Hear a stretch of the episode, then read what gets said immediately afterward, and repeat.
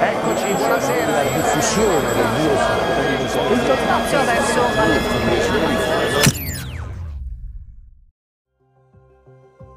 Ogni giorno siamo bombardati da tantissime notizie diverse, senza avere il tempo di processarle. Ecco perché abbiamo deciso di dedicare mezz'ora ogni settimana a due notizie, parlandone in live con tutti voi. Io sono Giacomo Panozzo Io sono Simone Gavazzi. e questo è Pensciozzo, i fatti della settimana. Buon ascolto. Benvenuti, buonasera, bentornati a Pensciozzo, i fatti della settimana, qua con me e al solito Simone. Ciao Simone. Ciao a tutti, ciao Giacomo e ciao a tutti. Bene, allora oggi abbiamo due notizie molto ampie di cui potremo parlare anche questa volta ore, ma ci limiteremo, cercheremo di farlo. Saranno relative a quello che è successo innanzitutto tra Palestina, tra Hamas e Israele, quindi la tregua, come è stata chiamata, l'accordo che c'è stato questa settimana, ma non solo, andremo poi, voleremo verso i Paesi Bassi, scopriremo che lì ci sono state le elezioni, scopriremo chi le ha vinte, perché è notizia proprio di ieri, noi stiamo registrando che è giovedì 23 novembre, quindi il risultato è emerso mercoledì 22, collegandoci anche un po' a un processo politico che, insomma, ci sembra di notare. Questo è il menù della serata, ecco. Partiamo quindi da quello che è capitato proprio questa settimana, proprio anche questo nella giornata di ieri, di mercoledì 22 novembre. Cosa è successo? C'è stato un accordo, un accordo tra Hamas e Palestina, soprattutto tra il leader, diciamo, di- del gruppo armato in, questo- in questa situazione, che è Ismail Haniyeh, correggimi se sbaglio la pronuncia, Simone, mi raccomando, e il presidente israeliano Benjamin Netanyahu. Allora, cercheremo di entrare un po' nel dettaglio per quanto riguarda questo accordo, ma eh, vorrei partire da una piccola idea per inquadrarlo, l'idea generale, se per te va bene Simone, perché è interessante notare come non è che le due parti per comune accordo hanno detto ok, cerchiamo di fare una tregua, cerchiamo di... anzi hanno detto che non sarà una roba definitiva, anzi non è un cessate il fuoco, anzi eh, si parla di insomma una tregua momentanea per eh, scambiarsi prigionieri, per cercare di far tornare gli ostaggi nel loro paese e cercando di sistemare la questione. Ecco, infatti questo accordo è stato mediato dal Qatar, non a caso in copertina, se ci state guardando, eh, se state ascoltando meglio su Spotify, lo notate, c'è eh, proprio il presidente del Qatar, eh, Bin Yassim Al-Thani, perché? Perché il Qatar gioca un ruolo fondamentale. Volevo partire da qui giusto per inquadrare un po' l'accordo, perché non è una roba che ok, ci siamo messi d'accordo per il bene di... Anzi, il Qatar c'entra molto perché ha fatto avvicinare tante parti. Vorrei un attimino capire perché il Qatar è in mezzo a questa cosa, perché sembra un po' strano. E per capirlo e perché il Qatar ha voluto tanto un accordo tra, queste due, tra questi due paesi in conflitto perenne quasi, è proprio il suo essere duplice all'interno di questo conflitto. Perché Mhm. il Qatar, l'abbiamo visto anche con i mondiali scorsi, ha dei fondi che sono illimitatissimi, è pieno di banalmente eh, possibilità per eh, corrompere, per eh, mettere delle longhe manus su altri stati e questo sta facendo proprio nel Medio Oriente e del Nord Africa. Eh, il Qatar ha finanziato tantissimi gruppi come i Fratelli Musulmani o comunque gruppi con identità islamica all'interno di Egitto, Tunisia, Libia, Siria e eh, non a caso ha finanziato molto anche Hamas, aiutandolo molto negli ultimi anni. Ma non solo, aveva anche rapporti con i talebani, infatti non a caso anche il Qatar è stato un perno fondamentale per quanto riguarda l'uscita degli Stati Uniti dall'Afghanistan. Ma ecco lì la duplicità del Qatar, all'interno del Qatar c'è anche Al-Udeid, che è una base militare statunitense, diciamo tra le più importanti, se non la più importante nel Medio Oriente e nel Nord Africa. Una base statunitense che quindi è ovviamente come avere un piede in due scarpe, ma forse fa più comodo al Qatar perché così si è riuscito a muovere. Blinken andava spessissimo a Doha nell'ultimo periodo, come anche è a Doha, perché lì eh, che si Mhm. trova il presidente, il leader, meglio, del gruppo Hamas. Per cui proprio grazie al Qatar si è trovato questo accordo. Quindi ti lascio a te, eh, Simone, presentare l'accordo e capire cosa, cosa c'è al suo interno. No, esattamente, grazie Giacomo, hai fatto una contestualizzazione bellissima e il Qatar da sempre cerca di giocare il ruolo da mediatore, non solamente in questo conflitto, ha cercato anche in altri conflitti, come quello dello Yemen, ma anche in Ucraina aveva cercato, un po' come fa la Turchia, sempre per assumersi un po' questo ruolo, nel dire io vado d'accordo con tutti, io voglio la pace, quindi fate interessi con me. C'è sempre un ritorno economico sotto un certo punto Certo. di vista. Eh, allo stesso tempo prendiamo questo accordo e portiamocelo a casa, perché dopo 45 giorni di bombardamenti senza tregua, finalmente siamo giunti a qualcosa. Cosa prevede l'accordo? È diviso in più fasi. È stato duramente, duramente discusso all'interno della Knesset, ovvero il Parlamento israeliano, adesso vedremo perché, e prevede la prima fase un rilascio di 50 ostaggi israeliani nella striscia di Gaza, si parla di donne e bambini principalmente, e al tempo stesso Israele si impegna a rilasciare, e qua c'è una bellissima dialettica da parte delle varie posizioni, prigionieri o ostaggi palestinesi, quindi sono persone detenute nelle carceri israeliane, donne e bambini. Queste persone detenute sono dissidenti politici, sono persone che magari hanno lanciato pietre durante i vari scontri. Ricordiamo che in Israele c'è una pena fino a 20 anni per coloro che lanciano pietre. Li chiamano detenuti, ostaggi, sono persone che magari hanno lanciato qualche pietra durante i vari combattimenti, sono tenuti per 20 anni nelle carceri israeliane. Allo stesso tempo, dall'altra parte, giustamente non si chiamano, sono, sono da chiamare ostaggi, quindi è giusto perché ovviamente sono degli ostaggi a pieno titolo. Quindi 50 persone, 150 persone, tregua di 4 giorni. La tregua inizierà domani mattina alle ore 6 o 7 italiane, si sta discutendo sulle 6 o 7, vabbè, poco cambia. Quindi venerdì essere le 6. 24, giusto? Esattamente, domani è venerdì 24, alle 6 del mattino italiana, eh, verranno rilasciati appunto i primi 13 ostaggi. Si farà a tranche per una questione anche logistica. eh, immaginatevi che comunque sono operazioni molto particolari. Non è che rilasci gli ostaggi, vai tranquillo e dici ciao, buona fortuna, ci sono una serie di, eh, di cose da tenere in considerazione e al tempo stesso riusciranno ad arrivare almeno, qua si parla di almeno 200 camion di aiuti umanitari, includendo anche ehm, il carburante, che è uno dei principali problemi, perché il carburante può essere usato per scopi che Israele ritiene opportuni, ad esempio per ospedali e via dicendo, ma secondo Israele sempre può essere usato anche per altri scopi, come per il lancio di missili, ad esempio, oppure da combattenti delle brigate Al-Qassam, ovvero l'ala militare di Hamas. Questa sarà la prima tranche, quindi aiuti umanitari, 50 prigionieri, 50 ostaggi, 150 prigionieri eh, palestinesi, donne e bambini, sempre si parla, e Israele ha detto per ogni giorno in più di tregua voi dovete liberare almeno 10 ostaggi israeliani. La tregua appunto inizierà venerdì, quindi venerdì, sabato, domenica, lunedì, dovrebbero essere quattro giorni, quindi fino a lunedì sera, eh, ipoteticamente. Ci sono però, a mio, a mio avviso, adesso lo chiedo anche a te Giacomo, delle zone oscure. Ad esempio, sappiamo che tutta la parte nord della striscia di Gaza in questo momento è occupata, perché Israele è entrato nella parte nord della striscia di Gaza. Il cessate il fuoco, tregua che sia, implica anche che Israele se ne deve andare dalle zone nord del paese?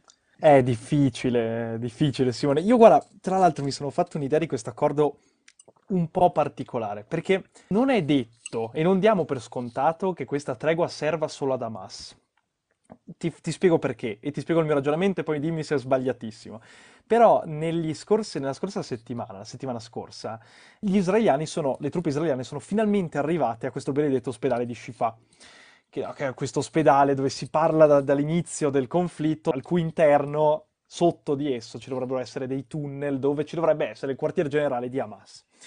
E quindi giustifica i bombardamenti sull'ospedale, no? Perché secondo il diritto internazionale ovviamente non puoi bombardare gli ospedali con dentro i civili, insomma sarebbero non solo crimini di guerra, ma insomma una roba un pochettino Tra l'altro non potresti neanche bombardarli qualora ci fosse anche il tunnel, tra le altre Esatto, cose. tra le altre cose. Però, eh, insomma, Israele lo sta facendo da diverse settimane con la scusa che sotto ci sono questi fantomatici tunnel. È finalmente arrivate, sono finalmente arrivate lì le truppe e è dalla settimana scorsa che stanno cercando questi tunnel al suo interno. Per una settimana, cioè tutta la settimana scorsa, hanno rinvenuto solo de- dei piccoli oggetti, dei- alcuni combattenti di Hamas o alcuni armamenti, ma niente che potesse collegare a tutta questa zona sotterranea.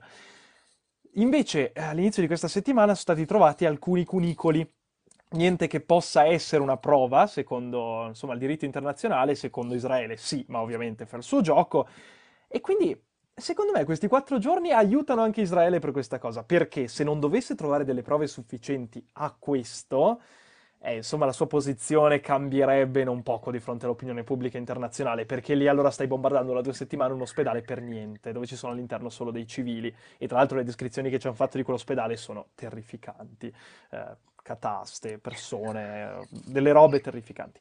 Per cui c'è anche questo aspetto qui. Non saprei, anche relativo alla tua domanda, bisogna sfollare il territorio, non lo faranno mai, perché comunque serve anche a Israele questi giorni per capire anche il da farsi. È una guerra strana anche per loro. Quello che penso è che nell'ottica della guerra hai assolutamente ragione, serve anche Israele. Ieri, proprio ieri sera, l'IDF, quindi le Israeli Defense Forces, hanno pubblicato su X, eh, Twitter, due video dove facevano vedere dei tunnel un pochino più elaborati rispetto a, quello, rispetto a quelli che hanno pubblicato inizio, ad inizio settimana. Video, tra l'altro, girati in inglese, molto un dettaglio molto interessante perché vogliono parlare all'opinione pubblica internazionale e americana, soprattutto per assicurarsi il sostegno degli Stati Uniti che sta calando. E la descrizione era molto semplice, tre righe dicendo, e c'era scritto, mondo, questa è una prova sufficiente, e ne hanno pubblicati due o tre. Potrebbero anche esserci, tra l'altro è stato anche smentito ad un certo punto quel video perché uno stesso israeliano, che era la, la ministra, adesso non mi ricordo in che anno, mi sembra nel 2016, ma, ma, già anche prima nel 2006, quando Gaza era sotto il controllo israeliano, ha detto che era lo stesso Israele che aveva costruito quei tunnel perché gli interessavano. Ma secondo me poco cambia chi li ha costruiti, cioè questi tunnel ci sono, Hamas non ha mai negato di voler attaccare determinate postazioni di Israele, quindi ci potrebbero essere, non ci potrebbero essere. Nell'ottica della, di quello che sta succedendo, secondo me è irrilevante, può servire a Israele per portare dalla sua parte un pochino l'opinione pubblica, dubito che riesca a portare tutta l'opinione pubblica con quei filmati che è riuscito a far vedere in questi giorni dalla sua parte. Io ti faccio una domanda di Super Homer 15 che ci fa in chat perché lui menziona e riporta qui questa sensazione di già visto, come la chiama lui, portando in causa le armi di distruzione di massa dell'Iraq. Così fa anche Muhammad che scrive ci sono un sacco di similitudini con la guerra in Iraq anche sostanzialmente col bombardamento dell'ospedale di qualche settimana fa. Non so se ti ricordi chi ha lanciato questo missile, si è parlato per giorni e giorni di chi l'ha lanciato, quando effettivamente nell'economia della guerra, secondo me, non cambia, ma relativamente, cioè l'ospedale comunque è stato colpito e adesso comunque l'ospedale di Al-Shifa è stato colpito, il direttore dell'ospedale oggi è stato arrestato. Però sì, ci sono molti parallelismi. Ricordiamoci in generale, tu questo Giacomo lo sai meglio di me in quanto persona che studia storia, è sempre una questione di responsabilità tu sei sempre la persona che si difende, mai che si attacca. In tutti i conflitti lo vediamo. Nessuno vuole essere quello che attacca perché passa immediatamente dalla parte del torto. Lo stesso era in Iraq nel 2001, nel 2003 in Afghanistan, era lo stesso in Ucraina e Russia, è uno scambio di io non sto attaccando, sto difendendo da tutte e due le parti. Nella prima guerra mondiale, molto interessante, non so se ti ricordi la corrispondenza tra Willy, eh, lo zar Nicola e Niki. Eh, certo. dove sostanzialmente si dicevano no ma io non ti voglio attaccare però se tu ammassi le truppe mi stai minacciando quindi io certo. mi devo difendere quindi sì ci sono sicuramente rispondendo alla domanda delle similitudini con quella e, altre, e tanti altri episodi quindi teniamo d'occhio questa tregua, probabilmente ne parleremo forse anche settimana scorsa, almeno un accenno per vedere come si è conclusa, perché quando prossima. ci sarà la prossima puntata, certo, certo, certo, quando ci sarà la prossima puntata, insomma, cercheremo di, di, di capire cosa è successo, perché mm-hmm. appunto c'è anche la questione dei giorni aggiuntivi, che insomma non è da tenere È interessante da vedere, esattamente, soprattutto lì mi piacerà vedere la dialettica. Qualora l'accordo non venisse eh, prolungato di un giorno, a chi si attribuiscono le colpe? Eh, secondo me si ritornerà a parlare ancora lì. Da una parte Israele probabilmente dirà avete visto, non vogliono bla bla bla, e Hamas magari dirà non ci fanno più passare mezzi, convogli, non se ne vanno via dal nord. Secondo me siamo a un punto critico comunque, perché si sta dialogando. Gli Stati Uniti hanno cambiato dialettica, come dicevamo due settimane fa. Qualcosa si sta cambiando anche a livello europeo. Abbiamo visto oggi il presidente del, che ha poco valore a dire la verità in Israele il presidente perché è tutto nelle mani del primo ministro. Il presidente oggi ha parlato con Pedro Sanchez qui in Europa um, e, e, Sanchez lo sappiamo la posizione del, del, premier spagnolo che è sempre stata molto forte a livello europeo per quanto riguarda la causa palestinese. Quindi sì, sarà molto interessante vedere quello che succederà. Ecco, molto interessante vedere quello che succederà. È una frase che si applica benissimo anche alla nostra seconda notizia, perché parliamo di quello che è accaduto nei Paesi Bassi eh, e Mhm. quindi le elezioni che ci sono state, elezioni che si sono svolte anch'esse nella giornata di ieri, mercoledì 22 novembre, e che hanno qui, anche qui ottenuto un risultato molto inaspettato, perché quel partito che ha vinto eh, era considerata la quarta forza secondo i sondaggi addirittura, e si è rivelata la prima con un certo distacco rispetto agli altri. Simone, se vuoi, hai campo libero. Sì, ehm, molto interessante perché Wilders, tra l'altro, governava già nella regione dove io ho vissuto per sei anni della mia vita fino a due settimane Ah, fa, vedi? ovvero Limburg. Allora, Wilders chi è? Partiamo sempre facendo, dando un profilo della persona. Wilders è un conservatore a livello Che è colui europeo. che ha vinto le elezioni. Esattamente, colui che ha vinto le elezioni, esattamente, è un conservatore di destra, a livello europeo è molto amico di eh, Matteo Salvini e Marine Le Pen, ma anche Orban. Anche Orban, certo. È nato da una famiglia cattolica indonesiana olandese ed è leader appunto del partito populista, il PVV, PVV, eh, in italiano. Ha vinto, ha vinto con un margine devastante, stiamo parlando di 37 seggi, era, che sono sostanzialmente la metà di quelli necessari per governare. In, in Olanda per governare devi avere 76 seggi. E il secondo partito non è lo storico partito, possiamo chiamarlo di centrodestra, perché a livello europeo comunque associato con i partiti di centrodestra, quello che era di Mark Rutte, che ha governato in Olanda per 13 anni. Ci sono state altre forze, ovviamente Timmermans, colui che ha ideato lo European Green Deal, eh, è arrivato secondo con il 25% delle preferenze, conquistando con il 15, scusate, per cento delle preferenze, conquistando 25 seggi. Che è il partito, partito- se vogliamo, di centrosinistra, no? Centrosinistra, Verdi, All'inizio. sì, esattamente, la coalizione tra centrosinistra e Verdi, socialdemocratici. Poi abbiamo terzo il partito appunto di Mark Rutte, pochino dietro con 24 seggi, e poi abbiamo un partito ancora di destra, e poi abbiamo ancora un partito di destra. Allora, chi è Wilders? Perché secondo me è importante dare un profilo del, del vincitore. Anticomunista, anti-islamista, ha, ha ha fatto tante proposte contro, contro l'Islam, eh, si dichiara anche antifascista e a favore dello Stato di Israele. Queste sono eh, a livello di anti e pro le sue posizioni. Ovviamente vuole una riduzione delle tasse nel paese, quindi meno spesa pubblica sostanzialmente, ma anche tante posizioni sociali particolari. Ad esempio, non si dichiara contro la comunità LGBTQ+, community, eh, LGBT più in italiano con la comunità, eh, scusami, ma mi viene da dirlo in inglese. Certo, no. E, anche se allo stesso tempo ha preso tanti voti perché ha detto, però difenderò i vostri dili- diritti, potete sposarvi e via dicendo, quindi più progressista della, della posizione italiana sotto un certo punto di vista, ma lui è contro questa lobby, come viene chiamata la lobby LGBTQ+, ai community Niente, e via dicendo. Niente, ma è un mischio tra, un mischietto tra italiano e inglese. E poi comunque ha nel suo programma politico, oggi me lo sono un attimo guardato, ha tante misure per mettere l'Olanda davanti a tutti. Ad, ad esempio, vuole meno studenti internazionali, vuole all'interno delle università più staff olandese, vuole che le persone non possano avere doppia nazionalità. Ad esempio, tu se vivi in Olanda per 5 anni e vuoi diventare cittadino olandese, devi lasciare la tua cittadinanza italiana. Vuole che ehm, si smetta di parlare di tutti questi patti europei a favore dell'ambiente, per l'economia. Vuole il ban all'interno delle scuole del Corano, del velo e via dicendo. Insomma, una serie di misure conserva- molto, molto conservatrici. Poi, tra l'altro, c'è da vedere, proprio per questo dicevamo, sarà interessante vedere quello che succede con chi in caso formerà un governo, perché, come diceva bene Simone, eh, i seggi che ha ottenuto il PVV sono la metà, e quindi ne servono altrettanti. E non c'è un altro partito che ha quei seggi lì, e soprattutto gli altri partiti al secondo posto e al terzo posto, il partito di Ruth, ma anche il partito eh, di centrosinistra, il partito di Timmerman, insomma, non sono tanto propensi ad allearsi con, eh, con Wilders. E quindi è interessante vedere come andrà la situazione. Tra l'altro, e ti volevo girare questa domanda collegandomi a quello che scrive Muhammad giustamente in chat, io ho visto tantissime similitudini, lo dico anche perché l'abbiamo messo in copertina, con quello che è successo in Argentina. Tantissime, perché allora ti spiego quello che mi ha affascinato molto. ha vinto anche in questo caso il partito più di destra di un altro partito di destra.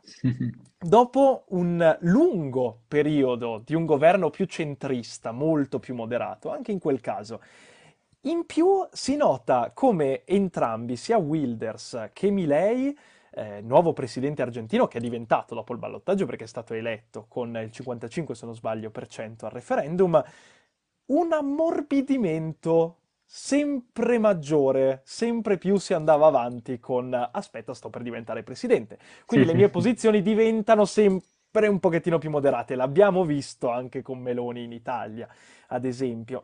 E in più c'è sempre il problema del tentativo di allearsi con qualcuno per formare un governo. Io ho trovato tantissime similitudini e mi sembra veramente particolare la questione. Non so se, boh, però è interessante.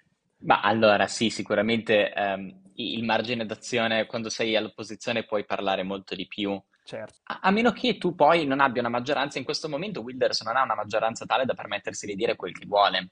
Eh, secondo me questi partiti, il, il vero problema sorge quando hanno una maggioranza netta. Mi viene in mente Orban in Ungheria, dove ha una maggioranza netta e può letteralmente dire quello che vuole, che tanto ha la maggioranza netta. Se non ce l'hai ancora, devi un pochino camminare piano, devi, devi toccare determinati tasti, portare avanti determinate politiche in modo lento. A dir la verità, Milei non mi sembra per ora stia avendo questo approccio, anzi, paradossalmente potrebbe trarne beneficio dal fatto che non può portare avanti determinate misure dicendo il congresso ferma determinate proposte o la magistratura ferma determinate proposte, Certo. farsi opposizione internamente, però a quel punto cade lo Stato di diritto, il che è un problema fondamentale. L'Olanda, a dir la verità, ha un forte Stato di diritto, ehm, è veramente forte come Stato di diritto e non ha questa maggioranza. Secondo me in Olanda si riuscirà a fare un governo. Ricordiamo che in Olanda ci mettono veramente tanto a fare un governo. Eh, l'ultima volta ci hanno messo 299 giorni, quindi praticamente 10 mesi, sì, 10 mesi esatti. Eh, ci sono dei partiti che hanno già detto che danno appoggio a Wilders, ma tutto sta nelle mani del partito, quello che era di Mark Rutte. Prima delle elezioni avevano detto potremmo fare un accordo col PVV solamente se al comando ci siamo noi. Eh, adesso cosa fanno? Fanno una grande coalizione di centrosinistra, centrodestra o no? Più che altro è, è- è- veramente strano come nei Paesi Bassi, un paese che esce, come dicevi tu, da 13 anni con bene o male le stess- la stessa maggioranza, un po' rimpastata. C'è stato anche lo scandalo nel 2021 quando si è dimesso e Mhm. poi è ritornato con praticamente quasi la stessa maggioranza, però è interessante notare come dopo un certo periodo dove ci si è un po' tranquillizzati a livello politico, si torna in maniera prepotente, addirittura con il fatto che non si era sicuri di un esito delle elezioni, ma nemmeno lo stesso giorno delle elezioni. Lo stesso Wilder sapeva, ha festeggiato l'evento più tardi in un localino e non sapeva neanche lui come fare. E quindi è, è pazzesco notare anche uno squilibrio politico in un paese che è sempre dipinto come un po' una culla della democrazia, dove appunto eh, con un sistema elettorale dove veramente servono pochissimi voti per eh, superare Mm. questa soglia dello sbarramento. Da noi Sì, serve il il 2% 3%. mi sembra. Sì, Meno del 2%. sì, sì, sì. E quindi è, non lo so, è molto interessante vedere come riuscirà e se riuscirà a portare avanti la sua politica, perché un paese come i Paesi Bassi, un po' all'interno dell'Europa, nel suo cuore, con una politica del genere, non so se può provocare un effetto domino, per cui, insomma, può essere il faro per altri paesi. Ma eh, indubbiamente, secondo me, eh, vista anche comunque l'economia dell'Olanda, la quarta economia a livello europeo con pochissimi milioni di abitanti, ricordiamocelo che è un dato fondamentale, una sorta anche di paradiso fiscale, tanti accusano l'Olanda infatti di essere un paradiso fiscale a livello europeo. È molto interessante per quello che poi succederà a livello europeo, perché ricordiamoci che a maggio ci sono, giugno, a dire la verità, ci sono, finisce il mandato a maggio, quindi si no- vota in Italia il 9 giugno, ci sono le elezioni europee. Wilders, ricordiamoci, fa parte del gruppo con eh, Matteo Salvini, quindi sto parlando di ID, eh, mi sembra in, in italiano sia Identità e Democrazia, mentre invece la Meloni è in un altro gruppo europeo che si chiama eh, il gruppo eh, dei conservatori e riformisti europei. Orban ancora non si sa perché è stato cacciato dal partito, il PPE, Partito Popolare Europeo di centrodestra, probabilmente andrà nel partito di Salvini, ma sta cercando di dialogare anche con Meloni. Eh, dipende, è tutta una questione di alleanze e probabilmente per la prima volta da quando si vota a livello europeo non ci sarà più una grande maggioranza centrodestra e centrosinistra, quindi socialisti democratici, SMP a livello europeo con PPE, Partito Popolare Europeo, ma potrebbe esserci un PPE, Partito Popolare Europeo, con e qua bisogna vedere, mm. perché il Partito Popolare Europeo ha detto noi abbiamo dei veti su determinati partiti, quindi anche i partiti stessi, sia di destra, e, e tutti e due di destra, ID e riformisti, eh, e riformisti europei, quindi sempre destra, dalla Meloni, stanno cercando di vedere se ammettere determinati partiti, perché Orban, il PPE ha detto noi con Orban no, però sappiamo sempre che a un certo punto c'è una questione di interessi a livello politico. Sì, saranno interessantissime queste lezioni, proprio per quell'andamento di cui notiamo eh, i suoi sviluppi continuamente, cioè i partiti conservatori più moderati, che rimangono una forza importante all'interno dei paesi, ma che non sono gli unici in quella sfera di competenza e che quindi devono destreggiarsi non solo come una volta rispetto a quelli dall'altra parte della barricata, cioè i, i centristi, i riformisti, quelli del centro-sinistra o i centristi, i moderati, ma anche dall'altra parte, dalla loro stessa barricata dove ci sono delle persone un pochettino più rumorose che spingono anche dalla loro parte. È interessante questi partiti, il partito della Bullrich in Argentina, Ruth nei Paesi Bassi, ma proprio i popolari europei, e lo si vede tanto. L'abbiamo visto anche in Spagna. Tra anche in Francia, certo. con Le Pen, che sostanzialmente è di destra. In Francia il partito di Macron è centrista, liberale. Il partito liberale non c'è un vero partito di centrodestra. Anche è in proprio Italia. interessante e sarà proprio interessante vedere quello che capiterà alle elezioni europee. E vi diciamo già da adesso, informatevi tanto Probabilmente forse dedicheremo una puntata solo per spiegarvi come funziona un po' il Parlamento europeo perché secondo me è necessario. Però cominciamo a guardarci intorno perché mancano quasi sei mesi e quindi insomma è, è proprio da, da, da capire bene come funziona la situazione. Anche in chiave italiana, secondo me, sarà molto interessante per vedere, dopo ormai un anno e mezzo, sarà a giugno, un anno e mezzo di governo Meloni, come sono cambiati i- le carte in tavola, come sono cambiate. Quindi quanto è la Lega? Sarà salita, sarà scesa? Ricordiamoci che non era andata benissimo. Eh, come sarà Forza Italia post Berlusconi con Tajani? Come sarà la Meloni dopo che non è più all'opposizione? Secondo me è molto molto interessante da Anche perché ricordiamolo, non ci saranno le grandi coalizioni che ci sono state a settembre dell'anno scorso. I partiti gareggiano da soli, per loro, perché ad esempio, eh, come abbiamo detto prima, i tre leader della destra italiana, Tajani, Salvini, Meloni, sono in tre partiti europei diversi. Così lo è Pazzesco. Lashline, così è Calenda e Mhm. tutte queste, queste persone qua e questi altri partiti qui. Per cui sarà molto molto interessante capire dove si andrà. Quindi Esattamente. Teniamo d'occhio la situazione. Simone, direi che la nostra mezz'oretta Sono questa è volata settimana anche è questa volato settimana. tantissimo, sì, però Avevo tantissimi appunti, qui è volata un'altra volta. Perdonami, perdonami tantissimo, però insomma ne possiamo parlare sicuramente e, eh, e ti ringrazio Ah, io soprattutto per, ringrazio te, per sempre per queste, per queste belle chiacchiere. Ringrazio anche quelli che ci hanno seguito qui in live, ho cercato di leggere più commenti possibili, grazie a tutti quelli che comunque l'hanno fatto e che continuano ad ascoltarci, anche quelli che ci stanno ascoltando sul- su Spotify. Per cui Simone, grazie ancora e noi ci vediamo la settimana prossima. Grazie a te, Giacomo. Ottimo, allora, ciao a tutti. Grazie per aver seguito anche questa puntata. Vi invitiamo a seguire il podcast, a lasciare una valutazione e a farci sapere la vostra nel box che trovate qui sotto. Se volete intervenire in diretta, potete seguire la live su TikTok sui nostri profili. Grazie ancora e alla settimana prossima. Ciao!